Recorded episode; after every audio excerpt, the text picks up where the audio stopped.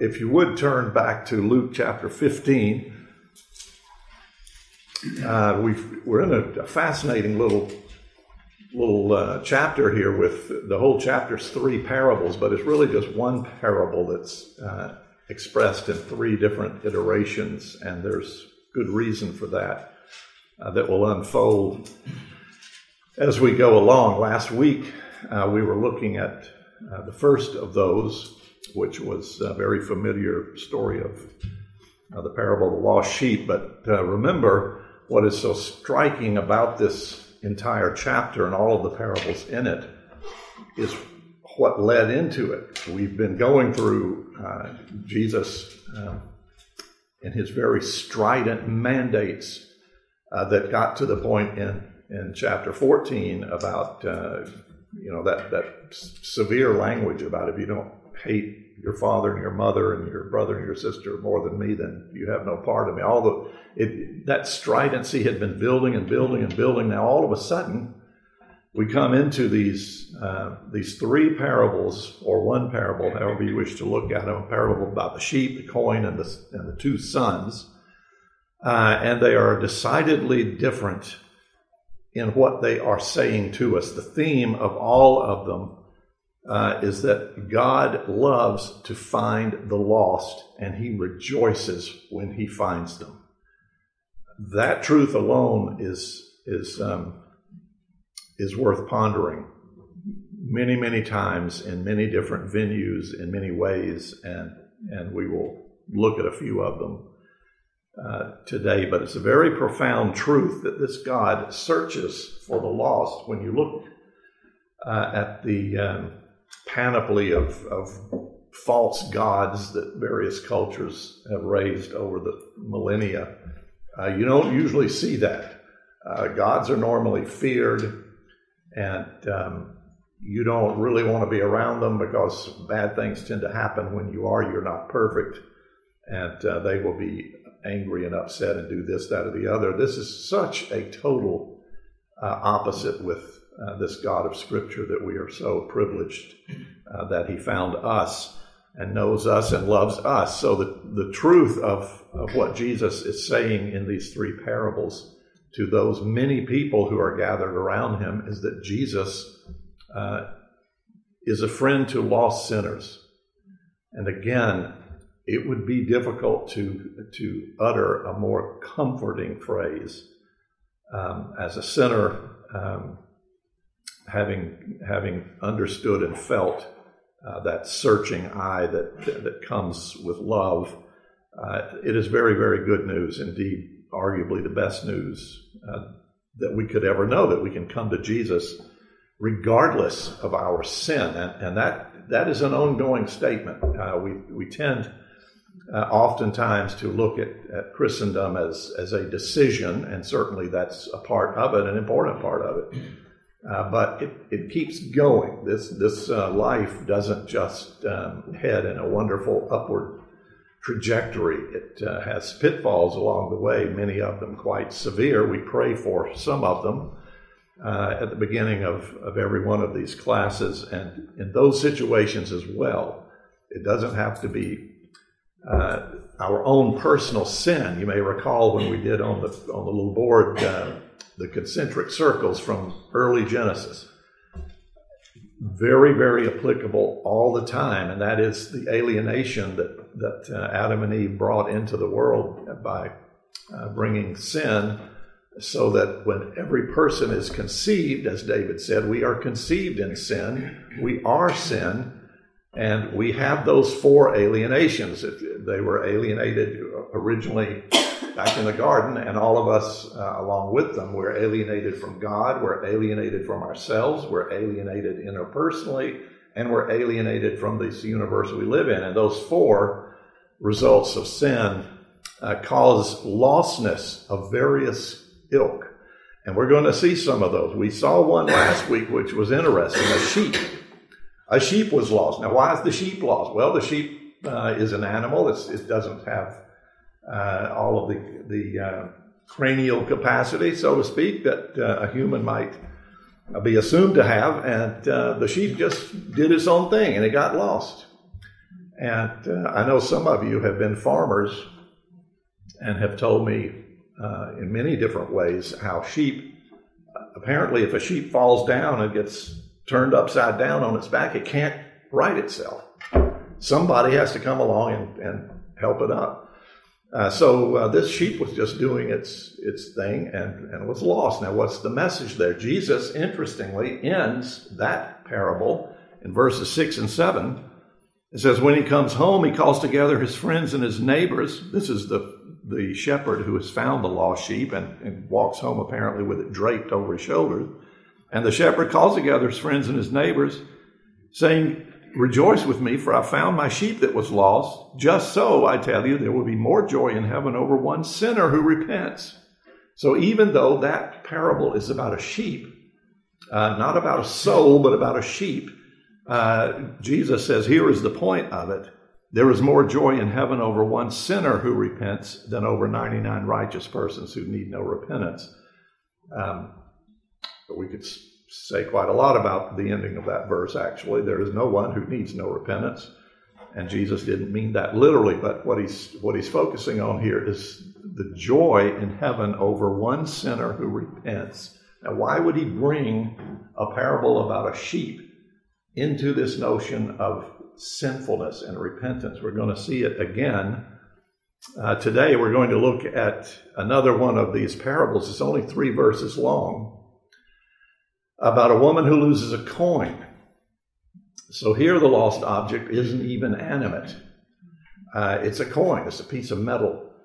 Uh, but uh, nonetheless, it's going to teach us at least five lessons to look at. Uh, so we're going to see chapter 15, verses 8, 9, and 10, which I will read. Verse 8 Or what woman having 10 silver coins, if she loses one coin, does not light a lamp and sweep the house and seek diligently until she finds it. And when she has found it, she calls together her friends and neighbors, saying, Rejoice with me, for I found the coin that I had lost. Just so, I tell you, verse 10, there is joy before the angels of God over one sinner who repents. So again, we're, we're, Jesus brings us back uh, to this notion of sin and repentance. Uh, in one sense, we could, I think, safely say that um, he's the point he's making is when it comes to being lost, the greatest loss is that person who is lost in sin, meaning that person whose sin is not covered by the blood of, of the Savior Jesus Christ. Uh, but um, before we get to, to that, I want to get to, to lesson number one that I think uh, this parable teaches. And I'll give credit to Phil Ryken. I, I lean heavily on Phil for this, uh, his coverage of this particular parable, and I want to give uh, Phil his uh, his uh, recognition.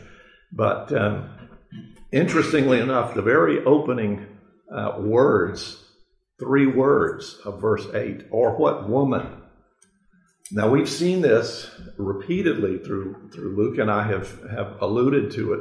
Uh, Luke, of all four of the gospel writers, uh, they all will, of course, include women in their uh, in the writings of their gospels. But Luke, Luke is always very careful to balance and to to reach out to the women, uh, many of whom are following it. One of the recent passages we we uh, said, pointedly said, there were a number of women who were following Jesus around to hear him. The reason is this was very unusual for this culture and this time in human history. I would argue that it, uh, in one sense, uh, not so much here in America anymore, but uh, certainly in other cultures, even today, women are still, in a sense, second class citizens. Um, I remember uh, flying into a country um, well, no sense not mentioning the country, but no sense to mention it either, I guess. Uh, but I was uh, met at the plane by a pastor and his wife, and um, we had this was this was a multi-country uh, trip, so there was a lot of baggage. This was late in the trip. In fact, this was the last country that um, that we were going to. It was a Westminster Seminary trip, and and um, these I couldn't carry these these these bags, and uh, but they were sitting there on the tarmac, and somebody had to carry them. So I'm struggling, and the, the other guys with me are struggling. And I looked to my host, and, and he told his wife, "Bring the bags." And I'm thinking, "You've got to be kidding me!" We, and of course, we started walking, and I kept looking back, and there's his wife trying to to struggle with these things, and she never could get them. We finally angered our host, frankly, not that I was that upset about it, uh, and went back and managed to get help to get the bags in. It was infinitely worse than that in the era of history in which Jesus is living, and for Luke to keep coming with these stories about so many women is striking. I want to give you just a few examples of it. Uh, in Luke chapter 7, verses 1 to 10, Jesus heals a centurion's servant. And in Luke 7, 11 to 17, he raises a widow's son. Every time you see uh, Luke uh, give something uh, of a miraculous event in the life of Jesus, he almost invariably follows it immediately with helping, having helped a male, he will then help a female. This is, we don't see uh, what is so striking about that, but the people in that day saw it, and the women uh, saw it, and the women are the ones uh, who are doing, no pun intended, so much of the heavy lifting. It's the women who are around the cross, it's the women who are around the tomb, it's the women, uh, women who are uh, play a pivotal role in those events. the men do as well. I'm not denigrating men, but I also want you to see what a unique thing this is. Uh, Luke chapter 11, verses 5 to 13, uh, he talks about the friend at midnight. In verse 8, or chapter 18, verses 1 to 8, he talks about the persistent widow. Now, the reason I mention those two, even though they're separated by seven chapters, is they teach the same lesson. I want to read because it's important in what we're looking at today. It's reiterated in what we're looking at today. But Luke 11, uh, chapter 5 to 13, says, And he said to them, Which of you who has a friend will go to him at midnight and say to him, Friend, lend me three loaves, for a friend of mine has arrived on a journey and I have nothing to set before him. And he will answer from within, Do not bother me, the door is now shut, and my children are with me in bed. I cannot get up and give you anything. I tell you, though he will not get up and give him anything because he is his friend, yet because of his impudence he will rise and give him whatever he needs the impudence of the man who keeps pounding on the door. Uh, now, if you go forward, uh, Luke chapter 18, similar situation, and this is the female version of it. And he told them a parable to the effect that they ought always to pray and not lose heart. He said, In a certain city there was a judge who neither feared God nor respected man. And there was a widow in that city who kept coming to him and saying, Give me justice against my adversary. For a while he refused, but afterward he said to himself, Though I neither fear God nor respect man, yet because this widow keeps bothering me, I will give her justice so that she will not beat me down by her continual coming. Uh, the point of both of those very, very similar parables are the notion of persistence. And this is a theme. Remember the, the shepherd from last week. He's got a hundred sheep, he's missing only one of them. And uh, you sort of think, uh, if you're not the particular shepherd. And they think, well, come on, one out of a hundred. What, do what? No, no. This shepherd goes, leaves the ninety-nine, and goes until he finds the one. Well, this uh, this woman is is uh, here in chapter fifteen is is doing the same thing. She's lost a coin, one of ten. Uh, if you continue down this road in Luke in, in chapter 11, verses 29 to 32, he's teaching about the sign of Jonah. And Jesus uses two examples from the Old Testament one of uh, the men of Nineveh and the other one of the queen of the south. In chapter 13 of Luke, 10 to 17, there's a woman with a disabling spirit. In 14, 1 to 6, is a man with dropsy. Both of those were miracles performed on the Sabbath, which made them unique. Luke chapter 13, 18 to 19, there's a man working his garden to sow a mustard seed. In verses 20 to 21, there's a woman in the kitchen mixing leaven with the dough. Uh, those are both kingdom of God parables. Chapter 17, verses 34 to 36. Men are working in the fields while the women are grinding the grain. Two teachings about the coming of the Son of Man. So you see this pattern, and again, uh, we don't need to make that much of it, but the people who heard and read this gospel made a lot of it because it was singular in its focus. To God, uh, all these little uh, gender issues or whatever that we struggle with, not, not all of them, we struggle quite a bit these days, uh, but uh, God does not uh, treat anybody preferentially, and conversely, He therefore opens this seeking of the lost equally among everybody. And it's a very unique part of this portion of, uh, of God's Word. Uh, so, this parable today, it not only involves a woman, but not uniquely, this is, this is not unique, but, but very um, interestingly, this woman represents God in this parable. Now, the end of Isaiah, you can, can look it up later if you wish. Isaiah 66, verse 13, uh, the, the last chapter of Isaiah. Uh, the beginning of that verse, Isaiah 66, 13, says, As one whom his mother comforts, so I will comfort you. God comes to his people, to his church, and said, I'm going to comfort you as your mother. Uh, you, you've felt, you've known, you've heard, you've, you've seen the comfort uh, that a mother gives to her children, and I, God, am going to use that as my paradigm. Now, that too is very, very unusual. That doesn't happen much in the scriptures. Uh, God, the Father, of course, is a spirit. He's neither male nor female, but all of the uh, pronouns throughout Scripture are always male. Uh, the, the leadership, the headship, and all of that uh, kind of thing is, is what is emphasized there. And I'm certainly not uh, trying to say anything and to reverse any of that. I'm simply saying that it's it's carried by Luke uh, to a very um, interesting point here. Throughout church history, by the way, these three parables in Luke 15, they, they're clearly, uh, I, most people, frankly, through church history have seen Luke 15 as one parable. I have no trouble with that. Uh, but they generally assume, since Jesus is the shepherd with the sheep in the opening, and it's uh, it's um, the Holy Spirit who's who's uh, supposedly this woman must be because it's the Father who is in the third iteration. You remember when the two sons uh, are are both uh, wayward in their own particular ways. It's the Father uh, who is clearly God.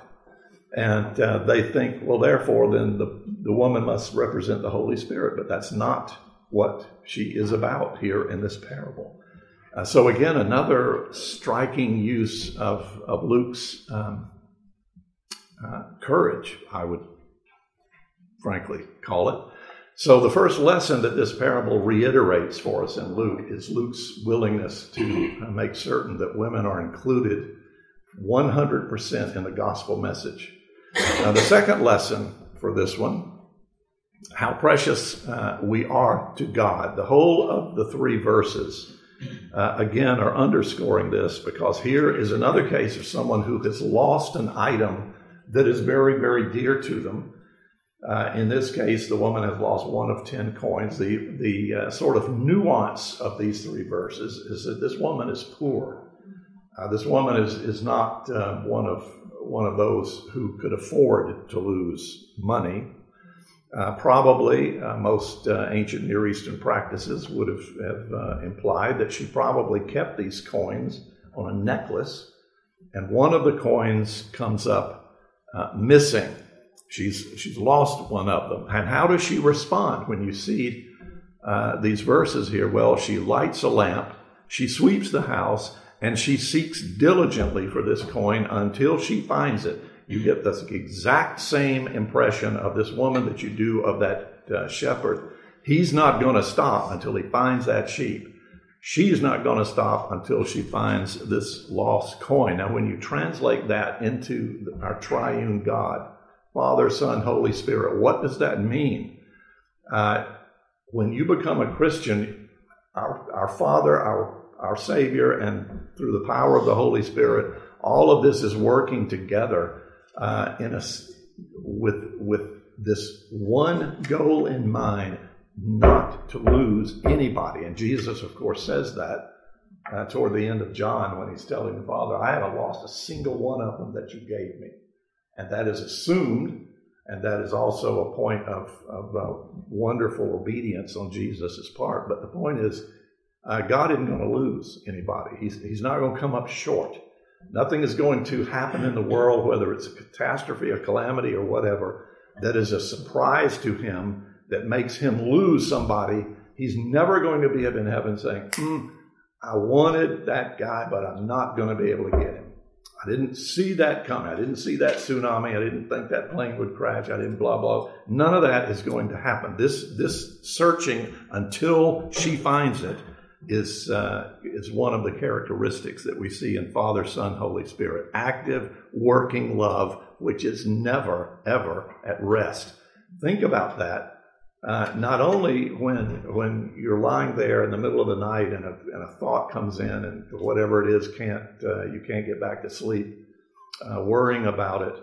Uh, God is worrying about it, uh, not worrying. God is God is pursuing it, and He will get to the bottom of it. He will not stop until He has uh, made this scenario in our lives come out exactly as He intends it to for the purposes He intends it. That may not be a pleasant purpose, by the way. Um, I, I, run into people all the time who look at um, at the world scene and they say, "Well, you know, I mean, come on, this is America." I'm thinking, yes, exactly. That is the problem. That is the solution. Uh, yes, God is in control of, of this entire universe, but that does not mean He's going to send everything and everybody into pleasant pastures. Uh, but it does mean that He is actively working lovingly and never resting until he finds what he's looking for. It's also a self denying love. Uh, is driven to gather a people for himself. This is, this is a God who loves this people that he has absolutely established this universe in order to save, in order to have them close to him, and he will not stop at anything until that happens even though it demands that he send his own son, perfect God, to this earth to take on your sin and mine. Uh, that is a powerful message that comes through, again, all of these, these characters in these three um, aspects of a parable here. Uh, it is a, driven uh, to gather this people and willing to joyously endure the cross. Remember last week we looked at that verse out of Hebrews 12 uh, for the joy set before him, he endured the cross.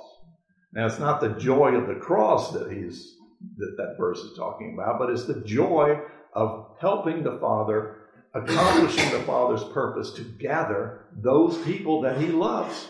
You, me, uh, any, all Christians who have ever lived on this planet. That that is a the motivation that's coming from God Himself so the next time we are in a pickle, uh, regardless of the degree of it, uh, that is what is going on behind the scenes.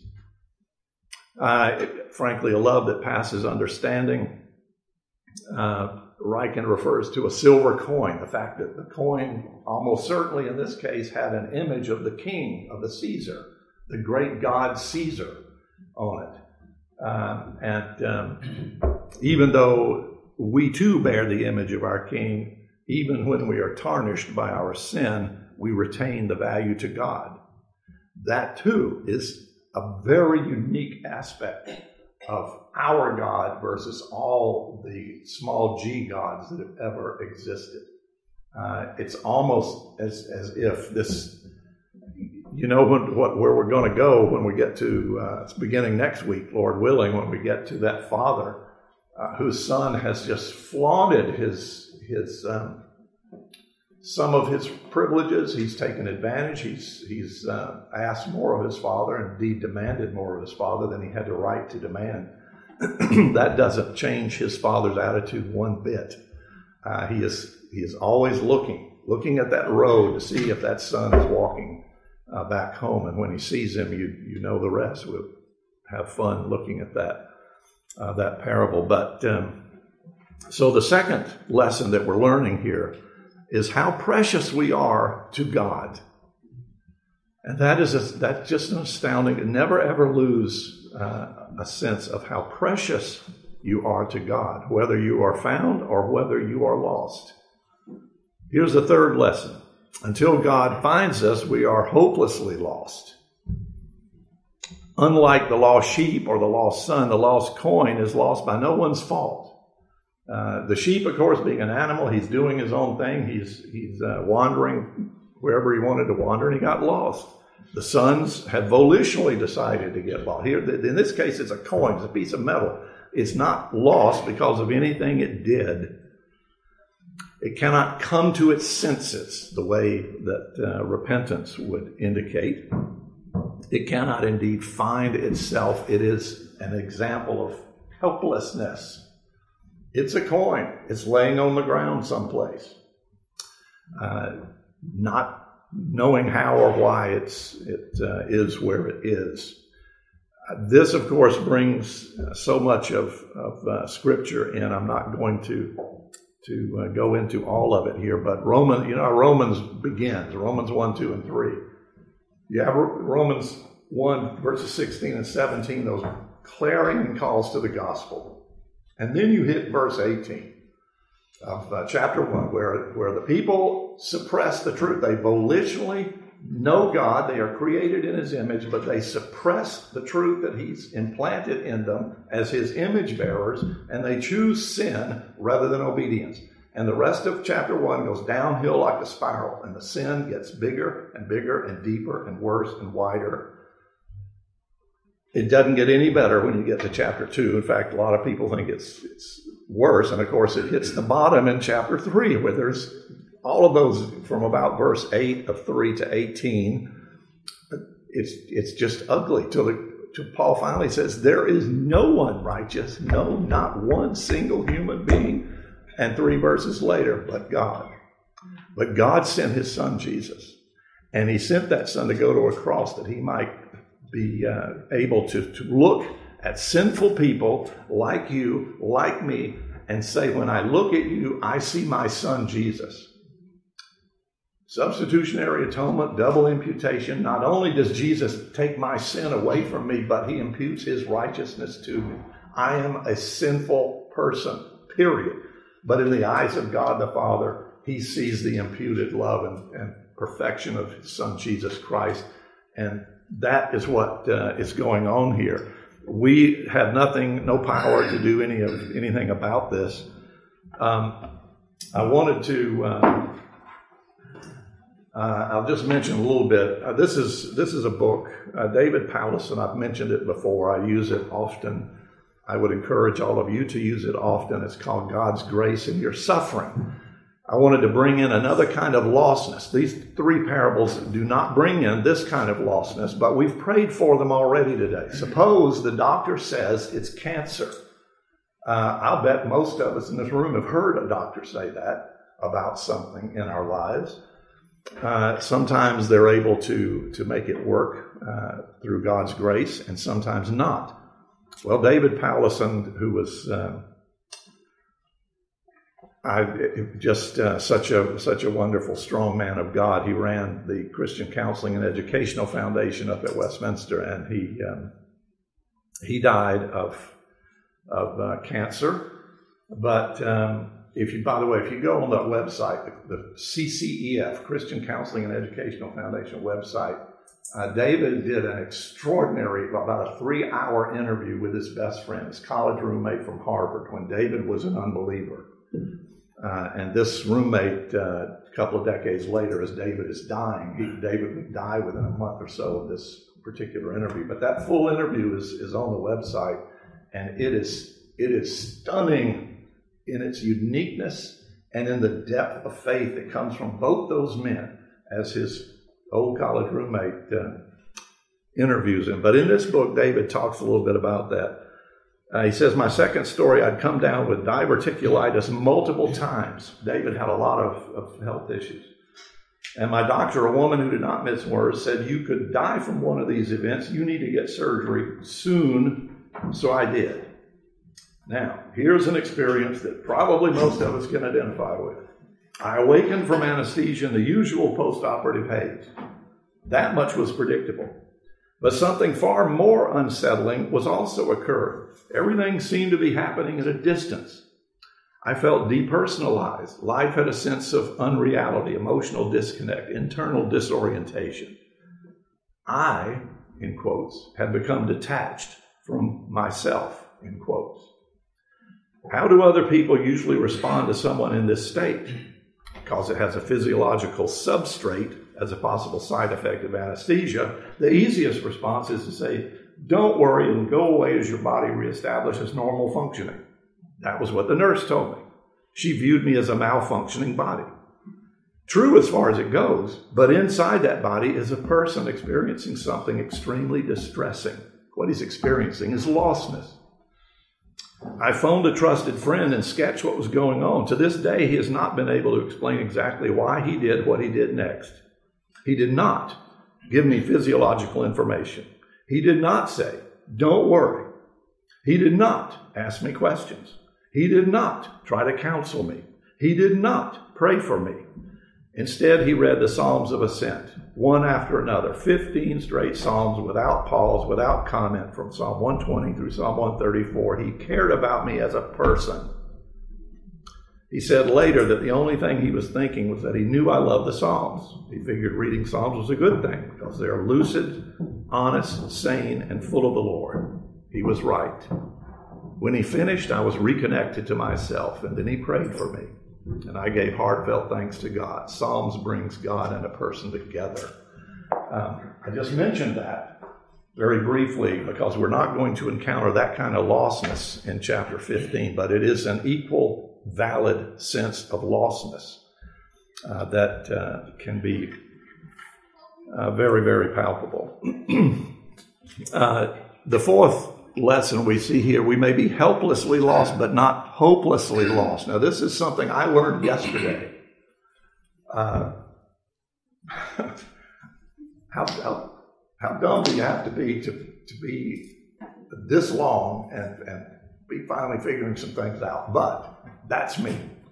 Uh, I was looking at uh, some stuff that has to do with uh, the end times, which I normally avoid like the plague because A, nobody really knows. B, it doesn't really matter anyway. I'm going to do the same things I'm going to do whether Jesus comes an hour and a half from now or whether it's 10 million years from now. Uh, but it does, it's in Scripture sort of tangentially, symbolically. And a lot of people lose a lot of sleep, write a lot of books, and make a lot of very poor movies about it. Uh, so I was struggling with this, and then I picked up two of my really good friends, uh, Herman Ridderbos and Geerhardus Vos, V-O-S. Uh, these men probably have written better about Paul, the Apostle Paul, than any two humans on planet Earth. And they showed me something that I had never ever seen, and that is that in all of the Pauline letters, hope runs through them like an arrow. And he, he does that by pointing to the fact that in, at the end of time, all is going to come out really, really well. And he took me to verses in probably eight or nine different Pauline epistles where Paul says, Yeah, yeah, yeah, yeah, but hope. The hope is there because Jesus has already brought you into his presence. You are already seated at his right hand. You are already there. And of course, we've heard that phrase already, not yet. It's a very, very appropriate way to think about life. I am already a child of God. I am already seated in the heavenlies, but I'm not yet there. I'll get there eventually, one way or another, through one uh, mechanism or another, at one point in time or another. And eventually, all is going to be united with Jesus Christ. And that is the hope. And therefore, one of the lessons that you see in this uh, little three verses here is while we may be helpless to find, the coin itself can't find itself. It can't yell to the lady, here I am under the bed, whatever. This coin is, is not hopeless. Uh, the coin, of course, is, is uh, inanimate. The more important lesson is we are never hopeless. There is hope in it doesn't matter how bad things get. Now, I realize that's easy, easy for me to say. Dave Powlison just explained it. Uh, but we need to come in and bring the hope uh, that the gospel brings. A final lesson Uh, it is a joy for everyone to be found by Jesus. And you know where this goes. Uh, look at verse 9 here in chapter 15. When she found it, she calls together her friends and neighbors, saying, Rejoice with me, because I found the coin that I'd lost. And they, of course, gather and they have a good time. The same thing happened with the sheep uh, in verse 6. When he comes home with the sheep, he calls together his friends and his neighbors, saying to them, Rejoice with me, for I found my sheep that was lost. Uh, when you get uh, down to verse 10. Just so I tell you, there is joy before the angels of God over one sinner who repents. And again, even in this little three verse parable about a lost coin, inanimate piece of metal, Jesus gets back to the main frame of this discussion, which is when a sinner repents, when we turn again from our sin and get back into that solid, solid association and communication with our Lord and Savior, there is rejoicing in heaven and it never ever stops. And that's why, again, don't think of, of Christianity as a one time decision that you made and then, then forget it until you die. Uh, we are in and out of sin. We are sin. We'll never be anything but sin. And this sort of cycle that can run through, keep, keep the positive slope on the line and keep going back and back and repenting of sin, searching for your sin, grieving over your sin, and uh, doing something about it, and the joy will just uh, be continuous. Uh, concludes his little uh, coverage of this with a fascinating story of, of uh, true story. Pastor, pastor named Sam Nasser of the Bayview Glen Church in Toronto, Canada. Uh, he, he preached in Persian because he had an Iranian congregation there in Toronto, Canada. And he noticed a woman in the congregation week after week after week with her cell phone, and it was driving him berserk. So he called the woman to his office and said, Look, uh, we've got to do something about that cell phone. You cannot use your cell phone in the middle of the worship service. It's very, very, uh, it's, it's grievous. And she said, I'm not talking on the cell phone. I've got it on speaker mode so that my husband back in Tehran and my mother and my sister back in Tehran can hear you preach. So he says, Move up next week to the front row. so he moves her up to the front row, and the next week, purportedly, his sermon uh, was on uh, loving God, and he, concludes it Who wants to pray to receive God and his son Jesus Christ today? And the woman goes berserk She's holding her phone. He says, My husband wants to come to the Lord. My mother wants to come to the Lord. My sister wants to come to the Lord. Uh, so uh, the issue, of course, is uh, keep pursuing the lost. Keep pursuing the lost. And when you are lost yourselves, uh, I hope that we will all realize A, there is hope. We are already across the finish line in one sense, not there yet, but already across the finish line. Keep hoping, keep searching, keep repenting, keep growing, and keep loving a God that loves you more than you'll ever love Him. Let's pray.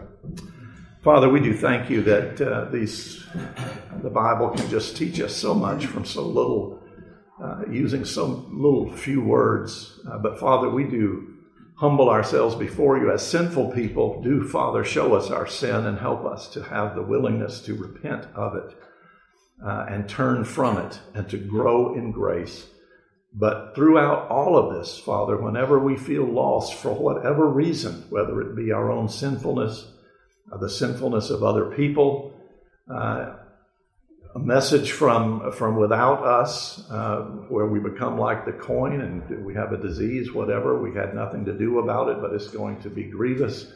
Uh, all of these different ways, Father, that we are lost in this world, help us to realize that you have found us and you will continue to find us and you will never stop until we are with you face to face in glory, basking in the reality of what is a certain hope down on this planet. We do thank you for your grace, your mercy, and your love that never, ever stops. And we pray these things in Jesus' name. Amen.